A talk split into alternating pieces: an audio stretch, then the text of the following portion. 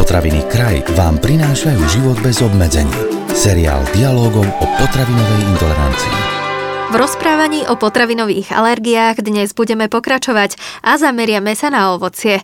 Môže sa po jeho konzumácii prejaviť alergická reakcia? Ak áno, ktoré ovocie vie potrápiť naše zdravie najviac? Je alergia naň typická viac pre deti alebo pre dospelých? O odborný pohľad na vec a všetky odpovede sa postará pani doktorka Zuzana Abafiová z ambulancie klinickej imunológie a alergológie Imuline. Začína sa ďalší diel seriálu Život bez bez obmedzení.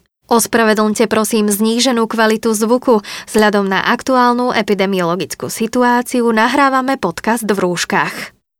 Pani doktorka, aká častá je v našich zemepisných šírkach alergia na ovocie a ktorej vekovej skupiny sa najviac týka? Sú to deti alebo dospelí? Na Slovensku žiaľ nemáme databázu pacientov alergických na potraviny, ale môžeme sa pozrieť do databázy našich kolegov z Čiech a ovocie na treťom mieste po alergii na bielkovinu krávskeho mlieka a orechy. Výskyt tohto typu alergie je ovplyvnený geografickými klimatickými podmienkami a alergia na ovocie stúpa vekom a aj riziko prvej alergickej reakcie na ovocie stúpa vekom. Ako sa táto alergia prejavuje? Tak najčastejším prejavom tejto alergie je orálny alergický syndrom, kedy pacient vlastne reaguje po požití ovocia okamžitou reakciou po jeho kontakte so sliznicou dutiny ústnej. Vlastne kľúčovú úlohu tu zohráva aj peľová alergia. Človek, ktorý je alergický na pel, sa alergizuje vlastne cez sliznicu dýchacích ciest a vzhľadom na veľmi blízku podobnosť bielkovinových alergénov medzi peľom a ovocím zareaguje na dané ovocie. Pri tomto orálnom alergickom syndrome sa môžu vyskytovať rôzne prejavy, môže to byť svrbenie, pálenie pier, ďasien, jazyka, podnebia a krku. Niekedy môže to byť bolesť hrdla alebo problémy s prehltaním. U niekoho sa môžu tvoriť napríklad afty. Niektorí pacienti môžu reagovať aj napríklad kýchaním alebo inými príznakmi zo strany dýchacieho traktu, napríklad alebo svrbením očí, svrbením uší. Táto reakcia je väčšinou teda lokálna reakcia a tento syndrom sa prejavuje hlavne u pelových alergikov, takto reaguje až 20% pelových alergikov a najčastejší tento prejav je u skupiny pacientov, ktorí sú alergickí na pele brezy. Tie alergény, ktoré spôsobujú orálny alergický syndrom, sú termolabilné a majú nízku odolnosť voči tráviacim enzymom a preto táto alergia sa obmedzuje práve na dutinu ústnu ale treba si uvedomiť, že časť aj týchto pacientov môže reagovať aj takými závažnými prejavmi, celkovými prejavmi, ako sme už spomínali predtým, môže to byť koprivka, opuch alebo prejavy bronchiálnej astmy, dýchacie obtiaže alebo pocit navracanie, bolesti brucha, hnačka. Najzávažnejším prejavom je anafylaktická reakcia. Viacej u dospelých e, pacientov sa práve objavujú e, tieto prejavy. Čo sa týka detí, v detskom veku prevažuje tá precitlivosť, ktorá vzniká cez sliznicu tráviaceho traktu. A takúto formu alergie väčšinou vyvoláva taký alergen, ktorý je odolný voči teplu, odolný voči enzymatickému tráveniu a práve tieto reakcie sú závažnejšie, viacej ako u dospelých, kde je väčšinou tá sliznica ústnej dutiny problém. Je to tak, pani doktorka, že ak má niekto tento druh alergie, nemôže konzumovať vôbec žiadne ovocie? Je to veľmi individuálne. Niektorí pacienti majú obťaže len pri konzumácii jedného druhu ovocia a u nich iných pacientov sa prejavuje alergia na viacej druhov, respektívne v úvode môžu reagovať len na jeden druh a časom sa pridružujú aj iné ovocné alergény. Na ktoré druhy ovocia majú Slováci alergiu najčastejšie? Najčastejšie to alergia na jablko a tento druh alergie je najčastejšie lokalizovaný práve na sliznicu dutiny ústnej, ako som už spomínala. Jedná sa o skríženú alergiu medzi pelmi jarných stromov. Celkové príznaky sú zriedkavé, aj keď samozrejme objaviť sa môžu a u niektorých pacientov sa tieto príznaky objavujú len v sezóne.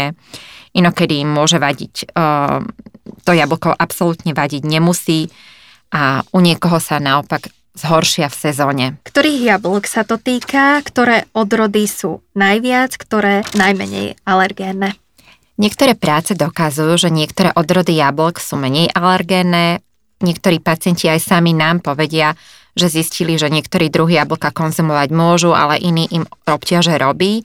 Niekedy napríklad v pohode konzumujú domáce jablko, hlavne staré odrody a kupované nemôžu. Závisí to samozrejme od skladovania, napadnutia plesňami, hmyzom. V podstate ovocné alergény predstavujú ochranné alergény, ochranné bielkoviny a vo väčšej miere sú práve prítomné v čase, keď ten plod majú chrániť.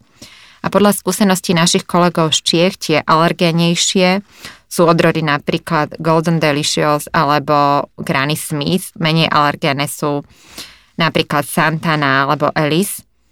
A v podstate cieľom šľachtenia je dosiahnuť zvýšenie rezistencie voči rôznym škodcom a tým pádom vlastne jablku sa v zvýšenej miere objavujú práve tieto ochranné bielkoviny, ktoré sú síce efektívne voči škodcom, ale sú viacej alergizujúce.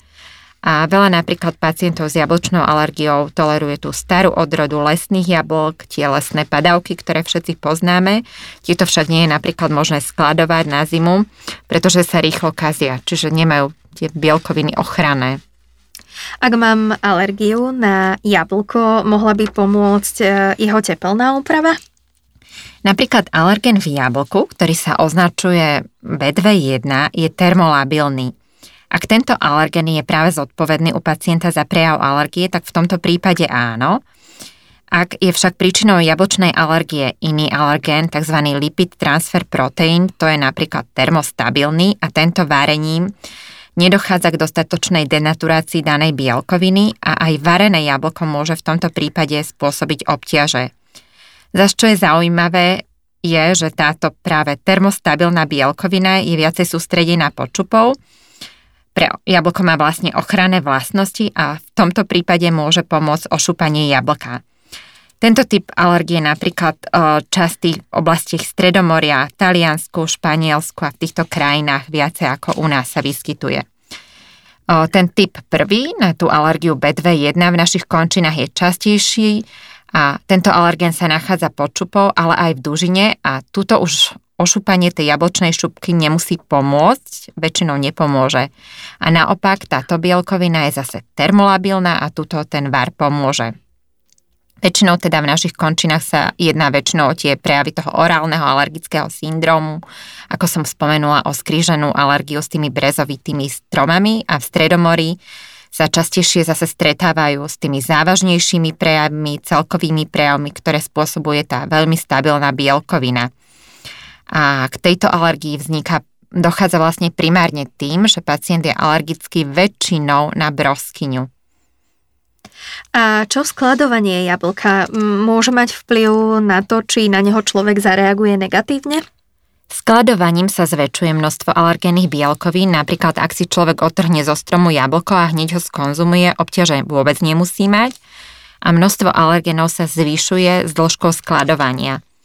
Tá stará odroda letných jablok, ktorá sa skladovať nemá, ne, teda nedá ani, ktorú sme spomínali, má nízky obsah práve alergénnych bielkovín a práve táto podlieha skorej kazivosti. Môže sa stať, pani doktorka, že najprv mi lekár diagnostikuje alergiu na jablko a až potom sa u mňa prejaví alergia na brezovité stromy. Je to možné? Áno, je to možné. Máme niektorých pacientov, ktorí prichádzajú najskôr s prejavmi alergie na ovocie a potom až za 1, 2, 3 roky sa objaví u nich klasická peľová alergia na pele jarných stromov. Vo väčšine ale prípadov táto predchádza, väčšinou táto predchádza tej klasickej alergii potravinovej. Koľko jablk musí človek zjesť, aby sa u neho prejavila alergická reakcia? Niekedy stačí skutočne len minimálne malé množstvo. K vyvolaniu reakcie často u toho citlivého alergického pacienta stačí aj prenesenie slinami, napríklad boskom, ako sme spomínali predtým u orechov. Je možné navodenie tejto reakcie napríklad aj aerosolom pri struhaní jablk. Takisto niekto môže reagovať kožnou reakciou pri kontakte s jablkou, napríklad pri šúpaní. Musíme pamätať na to, že je tu ešte veľmi veľa faktorov vedľajších, ktoré vstupujú do hry. Úplne ináč sa môže správať daný alergen v prípade, ak človek užíva napríklad iné lieky, lieky na tlmenie bolesti, alebo ak má teplotu, alebo užíva lieky na teplotu, alebo na znižení krvného tlaku. Tieto môžu napríklad meniť črevnú flóru a hlavne črevnú bariéru a tým môže alergén prejsť vo väčšom množstve do systému. A takisto napríklad aj fyzická námaha môže ovplyvniť alergicitu danej potraviny. Keď viem, že mám problém pri konzumácii jablka, musím sa pripraviť na to, že mi bude nepríjemne aj po zjedení iného ovocia? Pacient alergický na jablko môže skríženie reagovať napríklad na čerešne, banán alebo kiwi a za túto skríženú reakciu najčastejšie zodpovedná zase iná bielkovina v jablku, ako sme doteraz spomínali, tie predchádzajúce. Je to bielkovina, ktorá sa označuje MALD2 a pacient napríklad alergicky zase na jablko môže reagovať nielen na ovoci, ale napríklad aj na lieskovec, zo zeleniny môže reagovať na mrkvu. Je to z dôsledku toho, že vlastne mali evolučne spoločného predka a táto bielkoviná rodina má vlastne podobné poradie jednotlivých aminokyselín. Je to skutočne veľmi komplikovaná problematika, je veľmi ťažké dať pacientovi jednoznačnú odpoveď, pretože je tu ešte veľa faktorov, ktoré môžu sa podielať na alergizácii a alergicite jablka. Dnes sme sa s pani doktorkou Zuzanou Abafiovou rozprávali o alergii na ovocie. Trochu viac pozornosti sme venovali jablkám. V následujúcom dieli seriálu Život bez obmedzení si rozoberieme aj ďalšie ovocné alergie. Majú Slováci intoleranciu voči exotickému ovociu typu mango? Dozviete sa na budúce. Tento podcast vám priniesol kraj. Moderné slovenské potraviny.